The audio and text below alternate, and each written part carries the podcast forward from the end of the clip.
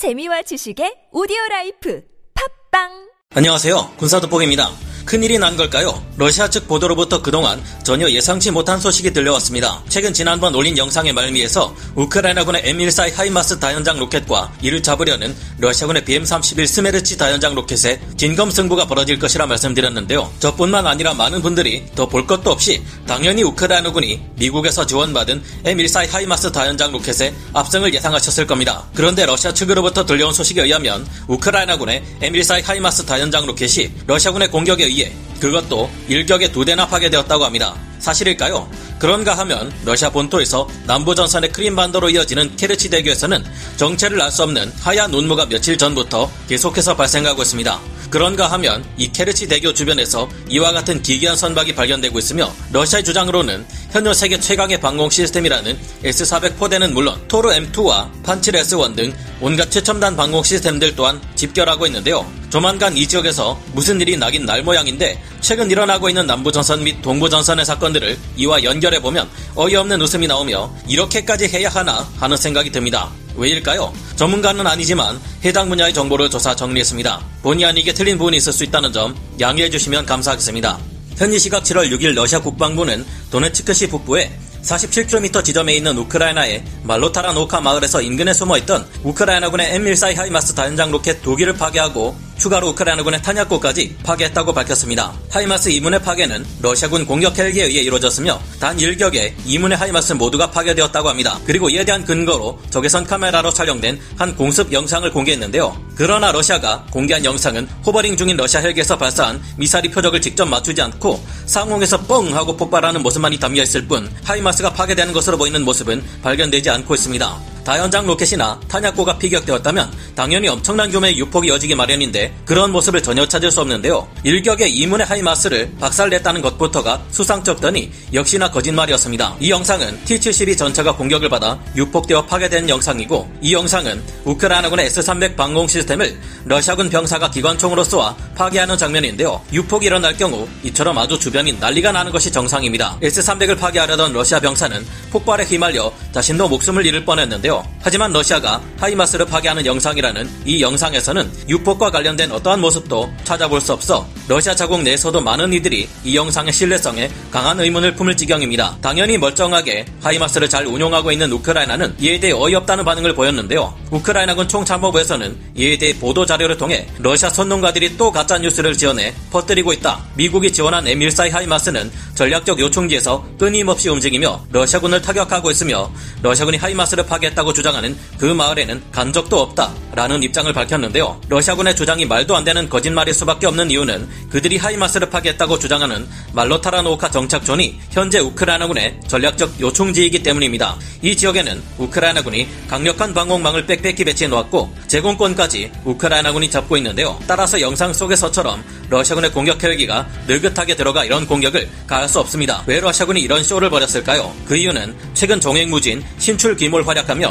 러시아군의 탄약고와 지휘 시설을 모조리 파괴하고 다니는 하이마스 다연장 로켓들 때문으로 보입니다. 현재 러시아는 도저히 이 하이마스를 잡을 방법이 없는 상태라 많은 러시아군 부대가 일명 하이마스 공포증에 빠져 있는 상태라고 OSINT 보도들은 전하고 있는데요. 현지 시각 7월 8일 알려진 바에 따르면 자포리자 전선에서는 탄약고 근처에 근무하던 러시아군 30명이 하이마스의 타격이 두려워 탈영하는 바람에 러시아 연방보안국 FSB의 수색을 받게 되었다고 합니다. 7월 7일까지 미국과 우크라이나의 우호국들은 이미 구문의 하이마스 다연장 로켓 및 이와 유사한 무기 체계를 양도했다고 합니다. 지금도 이런데 앞으로 하이마스의 두 배 위력을 가진 M270 MLRS가 7문까지 들어오면 어떻게 될지 큰 기대가 되는데요. 미국의 지원 정책에 따라 앞으로 지금과는 비교할 수 없는 수많은 하이마스와 MLRS가 대규모로 들어온다면 러시아군의 사기 저하는 굉장히 심각해질 듯합니다. 이 같은 러시아군의 공포증은 케르치 대교 공포증으로 이어지고 있습니다. 사실상 현재 러시아군의 제대로 된 보급로는 케르치 대교로 이어지는 철도 도로가 유일한데 이곳을 우크라이나군이 공격할 준비가 거의 끝나가는 단계에 있기 때문인데요. 왜 러시아군의 보급로가 케르치 대교밖에 남지 않았을까요? 이 사태의 발단은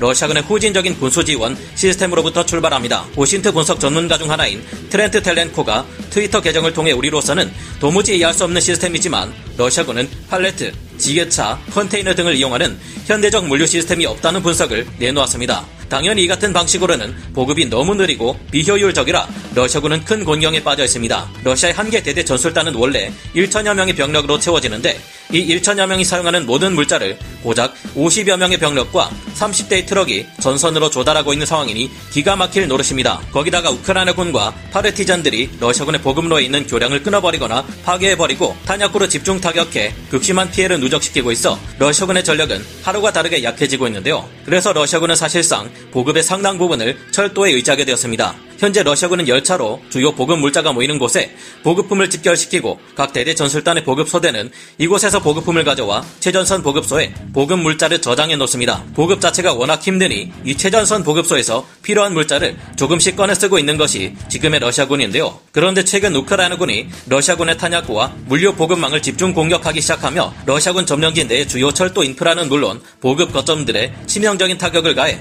엄청난 피해를 유발하고 있는데 그 상황이 심상치 않습니다. 러시아군의 보급은 주로 열차를 통해 이뤄지는 상황인데 벌써 하르키우와 자포리자, 멜리토폴, 마리우폴, 벨고로드, 모스크바 보로네즈, 로스토프 온돈 등의 철도망과 기차 역들이 우크라이나군의 공격으로 파괴당하고 있는 실정입니다. 사실상 러시아 본토로부터 이어지는 열차 보급은 거의 중단된 상태나 다름없고 현재 러시아군의 거의 유일한 철도 보급로는 남쪽 러시아 본토로부터 크림반도로 이어지는 케르치 대교가 대부분을 담당하고 있는 상황인데요. 그런데 우크라이나군은 이미 오래전부터 크림반도의 케르치 대교를 파괴하겠다고 발표했고 현재 남부 자포리자 전선에서 우크라이나군이 성공적인 공세를 통해 점령지를 남쪽으로 넓히는 데 성공했습니다. 이 때문에 현재 자포리자주의 우크라이나군 점령지는 케르치 대교로부터 약 260km 정도 떨어져 있는데 이는 하푼 블록2 대함미사일이나 넵튠 대함미사일을 통해 충분히 타격할 수 있는 거리입니다. 지금은 이보다 우크라이나군이 더 남하에 내려왔을 것으로 추정되는데 그렇다면 하푼 대함미사일이 러시아군의 요격 미사일들에 격추되지 않게 하기 위해 행하는 회피 기동까지 가능할 것으로 예상되는 상황입니다. 당장 우크라이나 본토로 향하는 마지막 철도 보급로를 지키기 위해 러시아군은 그야말로 발악을 하고 있는데요. 이 인근에는 자칭 지구 최강의 방공 시스템이라는 S-400 포대가 두 대까지 배치되었고 토르 M2, 판치르 S1 등의 방공 시스템들이 집중 배치되는 것은 물론 이상한 하얀 연기가 케르치 대교를 뒤덮고 있습니다. 이 연기는 차량의 엔진을 가동시켜 만드는 일종의 연막 차장인데 우크라이나군의 미사일 공격으로부터 케르치 대교를 숨기기 위한 발악인 것으로 분석되고 있습니다.